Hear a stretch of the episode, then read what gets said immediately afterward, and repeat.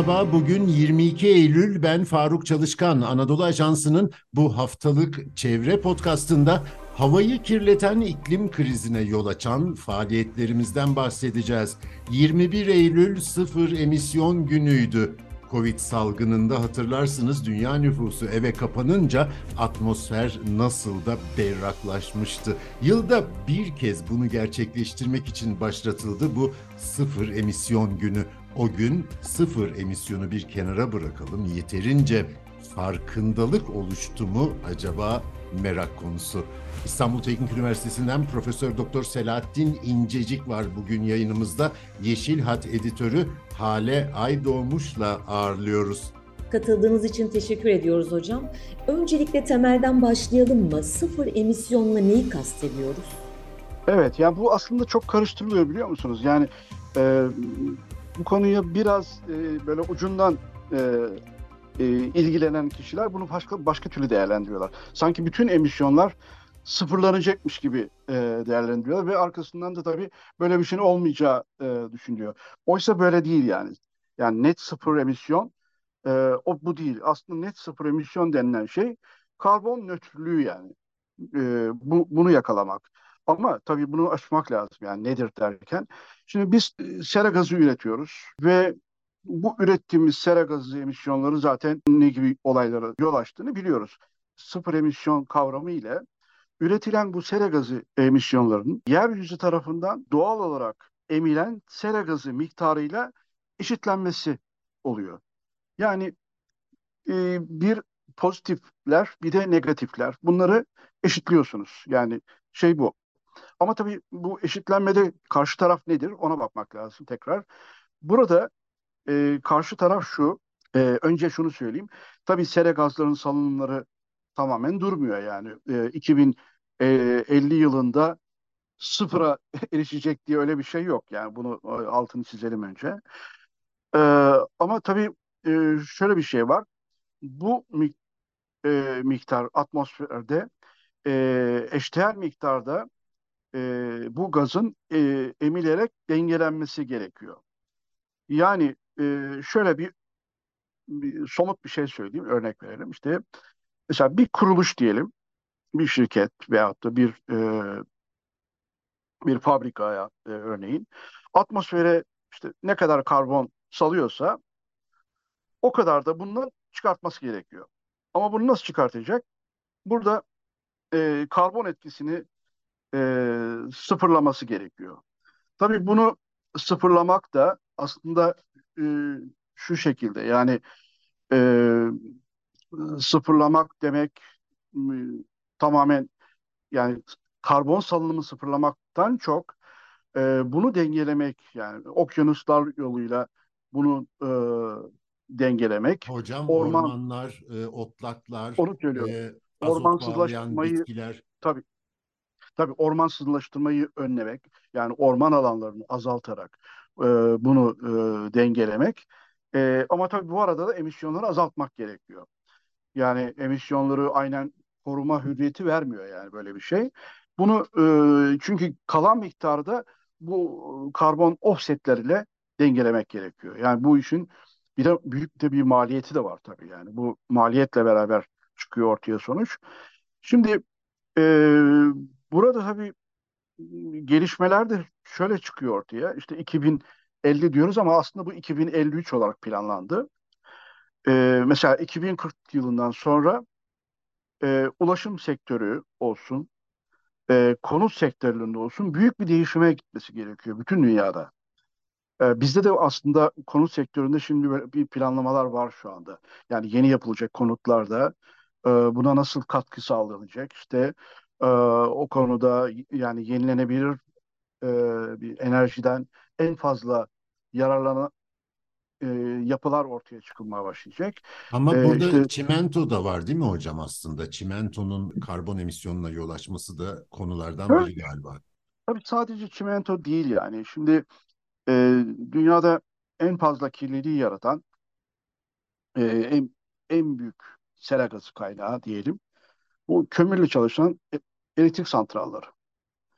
Şimdi kömürle çalışan elektrik santralları konusunda biliyorsunuz Paris Anlaşması'ndan sonra bir karar alındı. Yani o arkasından biliyorsunuz bu COP denilen her yıl e, toplantılar yapılıyor. İklim to- e, yani bir gözden geçirme toplantıları yapılıyor.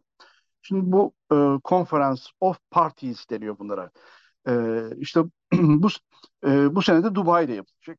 Geçen sene biliyorsunuz Mısır'da e, Şarm El Şeyh'ti galiba. E, orada yapıldı. E, ben de bu COP toplantılarına üç tanesine katılmıştım. E, bir bir tanesine e, Güney Afrika'da katıldım. Durban'da. O Birleşmiş Milletler delegasıydım. E, bir tane de Türkiye'de yapıldı biliyorsunuz. Bunlardan Antalya'da yapılmıştı. E, bir tane e, e, Endonezya'dakine e, katılmıştım. Yani şöyle söyleyeyim. E, burada tabii en öne çıkan e, hedef olan e, kömürle çalışan santrallar. O yüzden karar alındı ki artık 2040 yılından sonra e, elektrik artık kömür yakılarak elde edilmeyecek. Yani kömür sistemden uzaklaştırılacak. Ama tabii böyle bir karar alındı ama büyük bir tepki ortaya çıktı. Başta Hindistan mesela. Ee, Hindistan delegesi buna e, karşı çıktılar. Yani bu delegasyon. Çünkü dediler ki ya biz elektriğimizin büyük bir kısmını burada elde ediyoruz. Biz böyle bir yatırımı bu zamana kadar yetiştiremeyiz dediler ve süre aldılar. Onlar 2045 galiba. 2045'e kadar bir süre alındı. Ha, bu arada Türkiye'de itiraz etti. Onu da söyleyeyim. Biliyorsunuz Türkiye'de de e, e, biz e, yani büyük, var. Ee, önemli şekilde kömür kömürü yakıyoruz yani. E, tabii bunların bazılarının ithal kömüre dayalı santralları var ama e, onun dışında kendi kömürümüz kullanılıyor. Ama maalesef kendi kömürümüz de yani bunu da söylemek zorundayım. e, çok verimli değil. Tozu yüksek, verimliliği düşük. Maalesef kalorifik değeri düşük. E, kükürtü yüksek. E, ama kendimizin ait yani. Bizim Peki hocam ülkemizde kömürden kömürden elektrik üretmek birinci mesele. İkinci mesele sektörler bazında ele alırsak sera gazlarına en çok katkı sağlayan e, insan faaliyetleri e, hangileri size göre? ya en başta tabii bu dediğim gibi e- e, enerji. Yani bu dünyanın şu anda en büyük e, sorunu bu enerji meselesi. E, yani işte kömürle çalışan elektrik santralları konusu da durum böyle yani. Onu bilelim her şeyden önce. Ama tabii bu arada başka bir şey daha var. Doğalgazla çalışan elektrik santralları da var. Yani e, mesela bizim gibi bir ülke için o kadar lüks ki bu iş. Yani o yüzden biz bir an önce bundan kurtulmalıyız yani. Yani biz e, çok pahalı bir şekilde yani doğal gazı alıyoruz, ithal ediyoruz. İthal ettiğimiz gazla elektrik üretiyoruz. Ama sadece bizim biz değiliz bu konuda. Bizim gibi bir sürü ülke var yani. E, ama biz yani bu konudan biraz uzaklaşmamız lazım. Mesela Evet, sonra Almanya'ya e, hocam enerjiye dönüyoruz ama ulaşımda da aslında yine enerji değil mi sera gazlarına yol açan ulaştırma tabii. faaliyetleri? Tabii zaten Yani az önce gemicilik, e, kara ulaşımı. E, Faruk Bey az önce onu söyledim. Yani 2040'tan sonra ulaşım e, değişiyor artık. Büyük bir şekilde değişecek. E, yani metro ağları, ray sistem e, artık birinci derecede kullanılan bir e, tercih edile- edilmesi zorunlu hale getirecek otomatikman.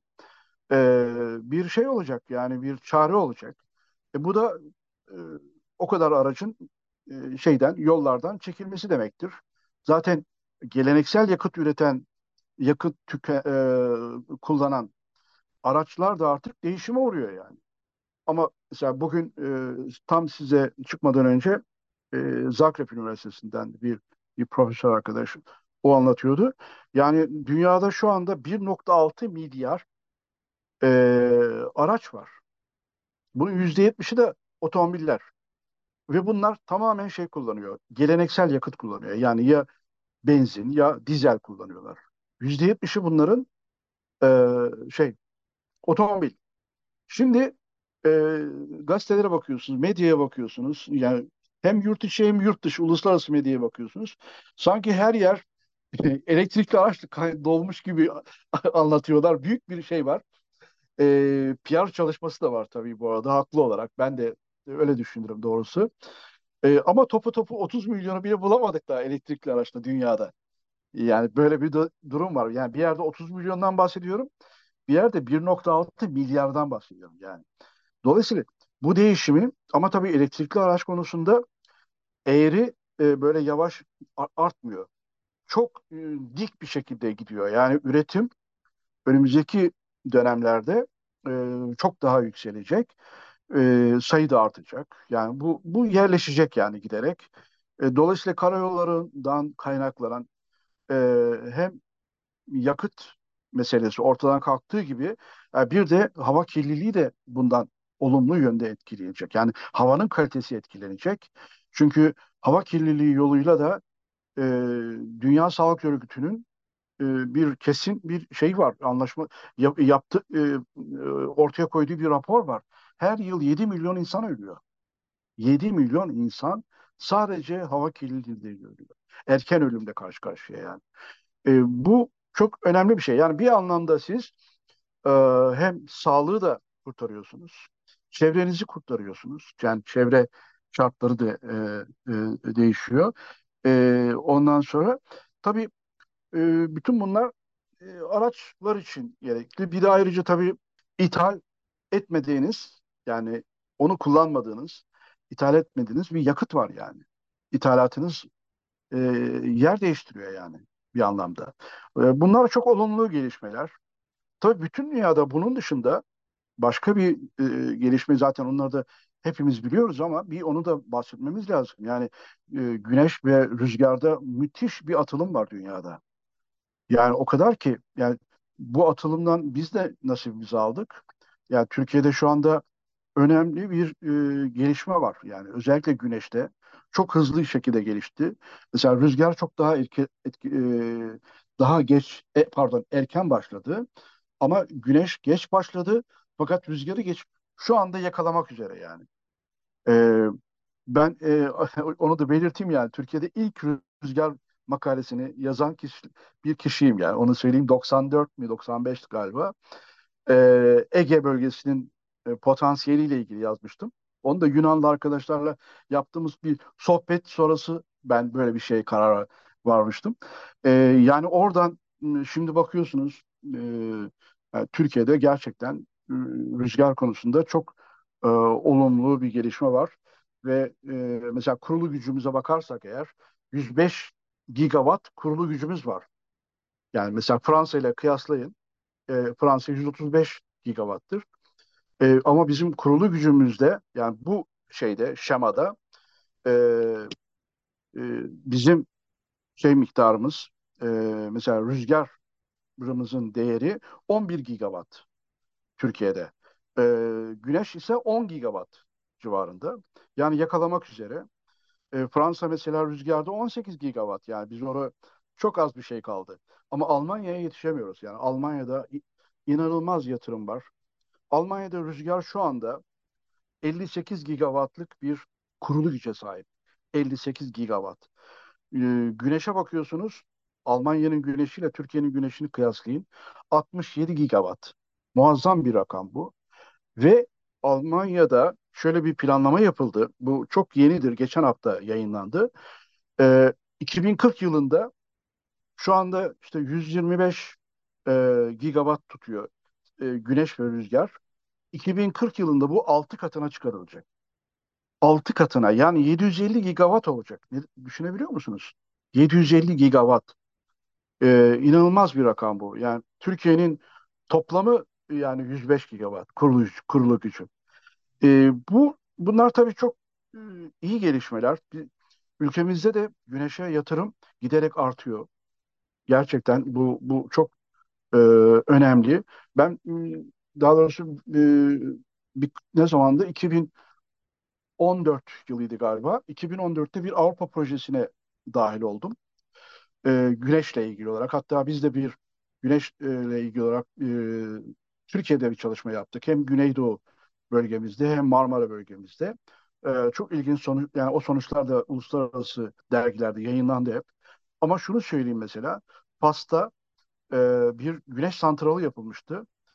E, gücün değeri ne kadar biliyor musunuz? 1.2 gigawatt. Muazzam bir şey.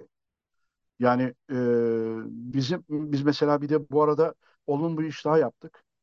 Gerçekten Türkiye'nin bu kararı e, fevkalade olumludur. Yani birçok e, böyle bazı çevrelerce e, eleştirilmesine rağmen Türkiye doğru bir adımla e, nükleer santrallı sistemine dahil etmiştir.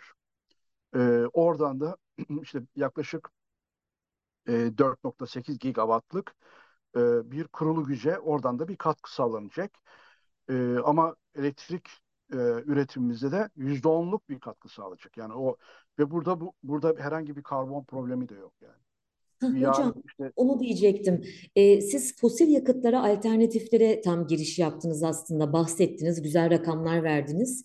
E şimdi evet, insan faaliyetlerinden kaynaklı sera gazı salımı zaten iklim krizinin başlıca etkeni. Alternatif aramaya çalışıyoruz. İşte yenilenebilir enerji, fosil yakıtlara alternatif ve e, çok önemli sizin de bahsettiğiniz gibi. Bir de şeyi konuşalım mı? Yani uluslararası sözleşmelerde, anlaşmalarda bazı hükümler ve hedefler var. Malum e, bunları biliyoruz.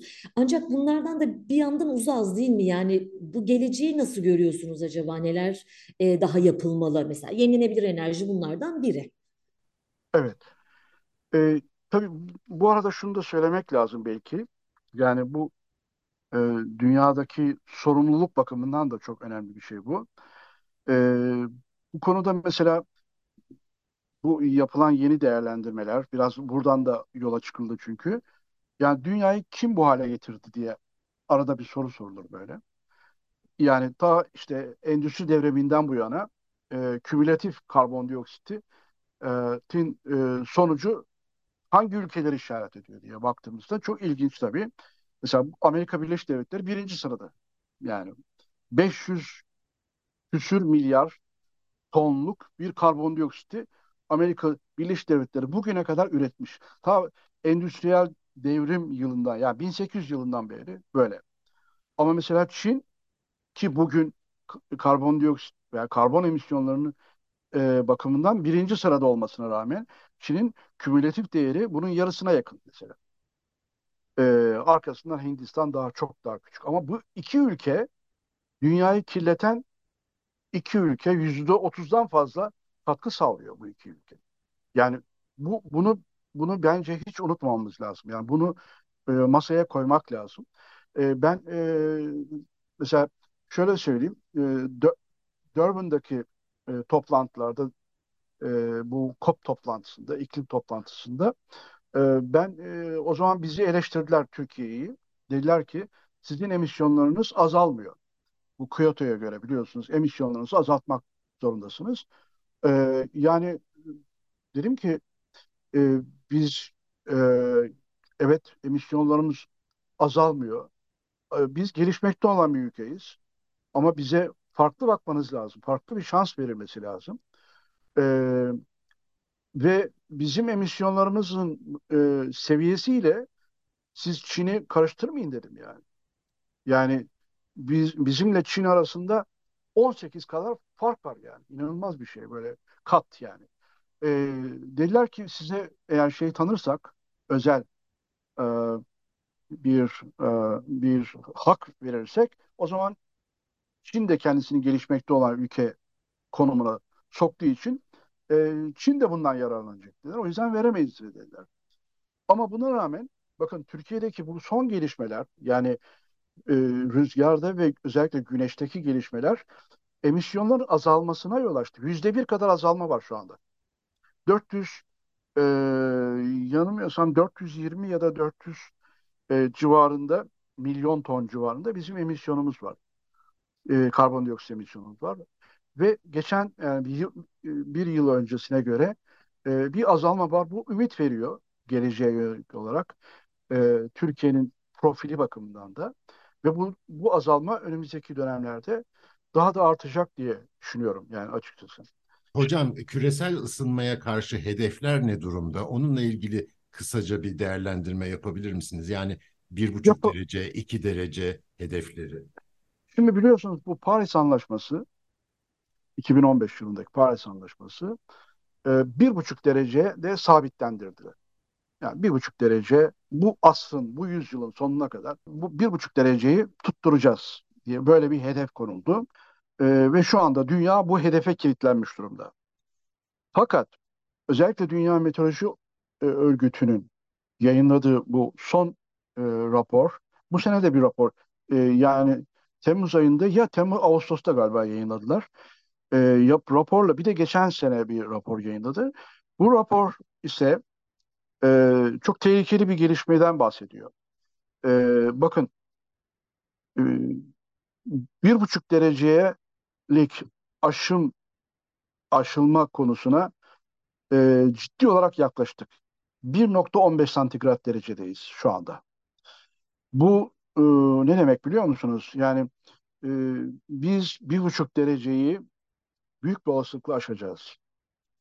Eğer çok ciddi atılımlar yapılmaz ise yani yani net sıfır karbon emisyon hedefine ulaşılmaz ise e, bu yapılacak. Tabii bu e, yani her sene COP toplantıları yapılır ama mutlaka eksik şeyler kalıyor. Yani hem de hem de çok önemli şeyler eksik kalıyor. E, bütün bunların sebebi de yatırım. E, yani gelişmiş ülkeler yatırımlarını daha kolay yapabiliyor ama gelişmekte olan ülkeler böyle bir imkana sahip değiller yani. O yüzden e, işte 2050 yılına kadar her yıl dünya üretiminin yüzde ikisiyle yüzde üçü kadar yeşil bir geçişe yatırım yapılması gerek, gerekiyor. Yüzde iki ile yüzde üçü kadar yatırım yapılması gerekiyor.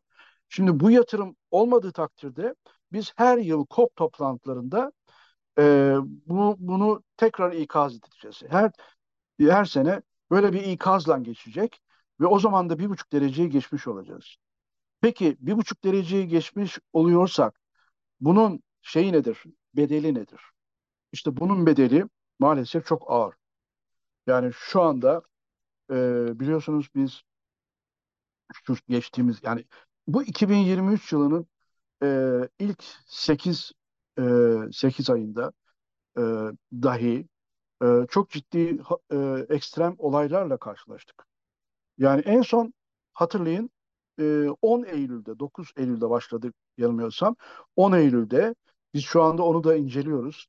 E, o e, Daniel fırtınası e, ile Libya'da 10 e, Libya'da büyük bir e, insan kaybı yaşandı ya. Gerçi bunu e, iki barajın yıkılması da buna e, ekleniyor. Yani bu arttırdı deniyor ama ya çöl e, suyla tanı karşılaştı. Düşünebiliyor musunuz? Önce Bulgaristan'da başladı. 2 Eylül'de yanılmıyorsam. E, 5 Eylül'de e, Yunanistan'a geçti fırtına. Ondan sonra Türkiye'de biraz etkiledi. E, daha sonra aşağı indi ve e, Libya'da, Doğu Libya'da çok büyük bir hasar yaptı. Ama bunun sebebi, bunun sebebini Dünya Meteoroloji Örgütü e, Daniel fırtınasından sonra şöyle bir açıklama yaptı e, başkanı. Deniz suyu sıcaklıkları çok art, e, çok artmaya başladı. Bu sene en yüksek değerinde. Bu ne demektir biliyor musunuz? Akdeniz zaten ben e, dünkü konuşmamda da bunu biraz bahsettim. Akdeniz bir e, İngilizce deyimiyle hotspot bölge haline geldi. Yani en kırılgan bölge şu anda Akdeniz. Deniz suyu sıcakları 26 dereceye çıktı. Yani bu ne demektir biliyor musunuz? Büyük bir konveksiyon e, yani yakıt demektir bu. Bu yeni bir yakıt türüdür. Yani konveksiyonu e, oluşturan, e, derinleştiren, nem transferini arttıran ciddi bir e, kaynak ortaya çıktı. Zaten Daniel fırtınasının da sebebi bu. Biz şimdi e, arkadaşlarımla e, ben buraya gelmeden önce başladık ilk toplantıya. Dün akşam onlar toplantılar bensiz. E, fırtınanın simülasyonunu yapıyoruz şimdi. Yani neden böyle oldu? Yani neden bunu anlamamız lazım. Adeta Akdeniz'de bir Amerika'daki bu kasırga denilen o hurricane'lerin bir e, versiyonu oluştu yani. Çok e, böyle e, alışık olmadığımız bir gelişme bunlar. E, ekstrem hava olaylarında çok ciddi bir artış var. Hem sayılarında hem de sıklıklarında artış var. Birleşmiş Milletler 2012'de böyle bir rapor hazırlamıştı. Ben de o raporun hakemlerinden biriydim. Ee, e, bu rapor, 2012'deki rapor şu anda yani 2023 yılındayız. Şu andaki gelişmelerin yanında çok minimal düzeyde kaldı. İnanır mısınız? Yani ısınmayla beraber e, orman yangınları artıyor. Orman yangınlarıyla e, emisyonlar arttırıyorsunuz. Karbondioksit emisyonlarını arttırıyorsunuz. Yani öyle bir gelişme ki birbirlerini indükleyen bir gelişme var yani.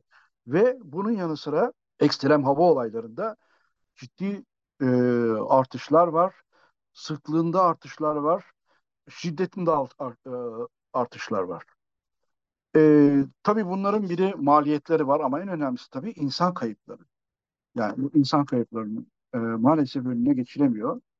E, ama mesela e, gelişmiş ülkelerdeki insan kayıplarıyla gelişmekte olan ülkelerdeki insan kayıpları maalesef aynı değil. E, ben e, mesela fırtınadan sonra tweet atmıştım. E, Libyalıların mutlaka erken uyarı sistemlerini artık sadece Libya'nın değil de bütün ülkelerin özellikle Akdeniz'e komşu olan bütün ülkelerin e, erken uyarı sistemlerini oluşturmaları lazım. Yani başka bu işin şakası yok yani gerçekten. E, yoksa bedeli çok ağır oluyor yani hem insan kaybı hem ekonomik kayıp e, sonuçta bizi geri dönülmez bir yola e, götürüyor maalesef.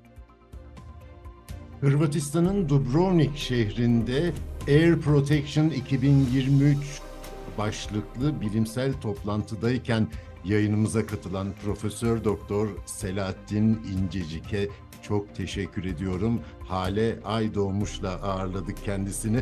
Bizi hangi mecrada dinliyorsanız orada abone olmayı lütfen unutmayın. Hoşçakalın.